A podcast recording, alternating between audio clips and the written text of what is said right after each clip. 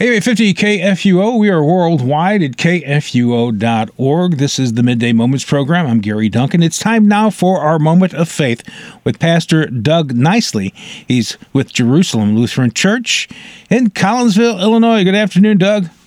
Good afternoon, Gary, and it's good to talk to you and all our listeners. Great talking to you. The ones that have to listen online because they're f- further away than St. Louis. That still amazes me. Yeah, it, really is. They listen to, uh, online, and we've got that new uh, Droid and new iPhone app. We have so many people listening yeah. that way as well to live broadcast, and of course, as I said before, they listen to the these segments as podcasts as well. It is amazing cool. how many people we reach around the world uh, with the good news message for Christ here out of this uh, broadcast studio. I think so. Yeah. So you want to talk today about my Lord? What a morning, right? Yeah, it's a, it's a spiritual, okay? And uh, I was surprised. Usually, what we do when we uh, do these things is we get ourselves prepared for something that's coming the next weekend, you know, for the next mm-hmm. uh, worship service and stuff like that. So sometimes it's geared toward the readings, and that's that's pretty much what I'm talking about today. There's a book that's published by our publishing house every year. It gives us some ideas about the hymn we could choose for worship each weekend, the, the whole selection of them. And one of these hymns suggested for the coming weekend is the spiritual My Lord, What a Morning. Now, this song sounds like a singer who's facing the end of the world. goes like this My Lord, what a morning. My Lord, what a morning. Yes, my Lord, what a morning when the stars begin to fall. You'll hear the trumpet sound to wake the nations underneath the ground, looking to my God's right hand when the stars begin to fall. Doesn't that sound like the end of the world to you? it kind of does, waiting for the trumpet to sound. That's right. Well, this does sound like uh, what many of us think as believers going to heaven, while unbelievers go to hell and everything here on earth will become smoked and burned, and that's it. Mm-hmm. That's not exactly what's going on here. And as I said, I was wondering why this song was chosen for this coming Sunday. The gospel reading for this Sunday tells us an interesting story that maybe gives us an explanation or an answer to that question. It talks about John the Baptist being martyred for his testimony to King Herod Antipas. Sometimes it's not easy to tell the truth to people who have political power. Uh, the events of the story of John the Baptist become turning points in the life of our Savior Jesus. In many ways, Jesus' public ministry was started when John the Baptist baptized him, and the death of his forerunner caused the Messiah to uh, go into uh, what we would now understand as being somebody who had his life on the line. He knew that if John the Baptist was was uh, assassinated and killed and martyred, uh, it could come to him too. Uh, but um, from that time on, we read in Matthew chapter 16, Jesus began to show his disciples that he must go to Jerusalem and suffer many things from the elders and the chief priests and the scribes and be killed, and on the third day be raised. So maybe this wasn't so much the end of the world as we would know it, but the beginning of what we would call the passion of Christ, meant to bring salvation to a world that doesn't deserve anything but destruction. You can find biblical images in the song My Lord, What a Morning all over the place. Here's a couple of them. For the Lord himself will descend from heaven with a cry of command, with the voice of an archangel, and with the sound of the trumpet of God. And the dead in Christ will rise first. Then we who are alive, who are left, will be caught up together with them in the clouds to meet the Lord in the air, and so we will always be with the Lord. There's some there's some references in, in that hymn to that. And here's here's another one from the book of Revelation. When he opened the sixth seal, I looked and behold there was a great earthquake, and the sun became black as sackcloth, and the full moon became like blood, and the stars of the sky fell to the earth, as the fig tree shed its winter fruit, and when shaken by a gale.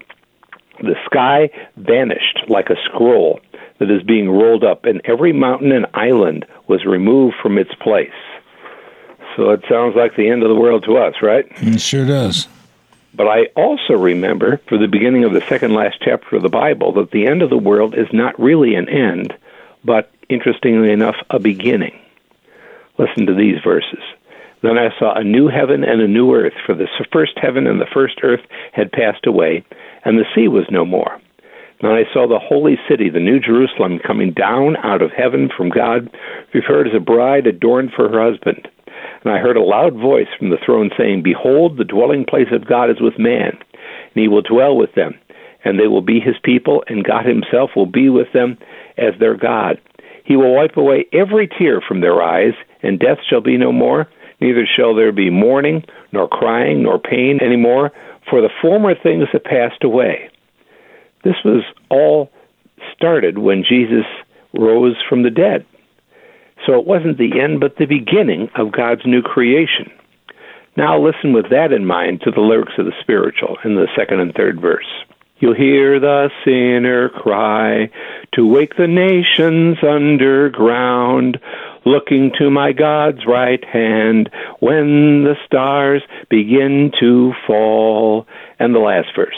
You'll hear the Christian shout to wake the nations underground, looking to my God's right hand when the stars begin to fall. So when we see the end in sight, because of our faith in the resurrected Lord, we don't see the beginning of the end, but rather the end of the beginning. Little turn and phrase mm-hmm. there. So that means that when everything is all said and done, not only are we going to be rescued, but the whole idea, and we can find that in First Peter chapter three, if you want to look it up, is that God is waiting until as many people as possible can be included in the kingdom, because He doesn't want anybody to be lost. And all of these give opportunities for people to come to faith. So that's a little bit of an understanding of My Lord, What a Morning. And I think it is an interesting parallel to the beginning of Jesus' passion, as we find out, because, interestingly enough, John the Baptist was martyred. Right. So, would you like to lead us in a prayer as we conclude this yes. segment? Let's do this.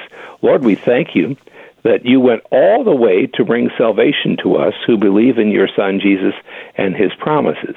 Teach us every way to look up each morning, to actually be encouraged when we see the stars begin to fall. For we pray in the name of Jesus, the Savior of the world. Amen. Amen. So we have some interesting stuff happening starting next week. Uh, we basically have four weeks.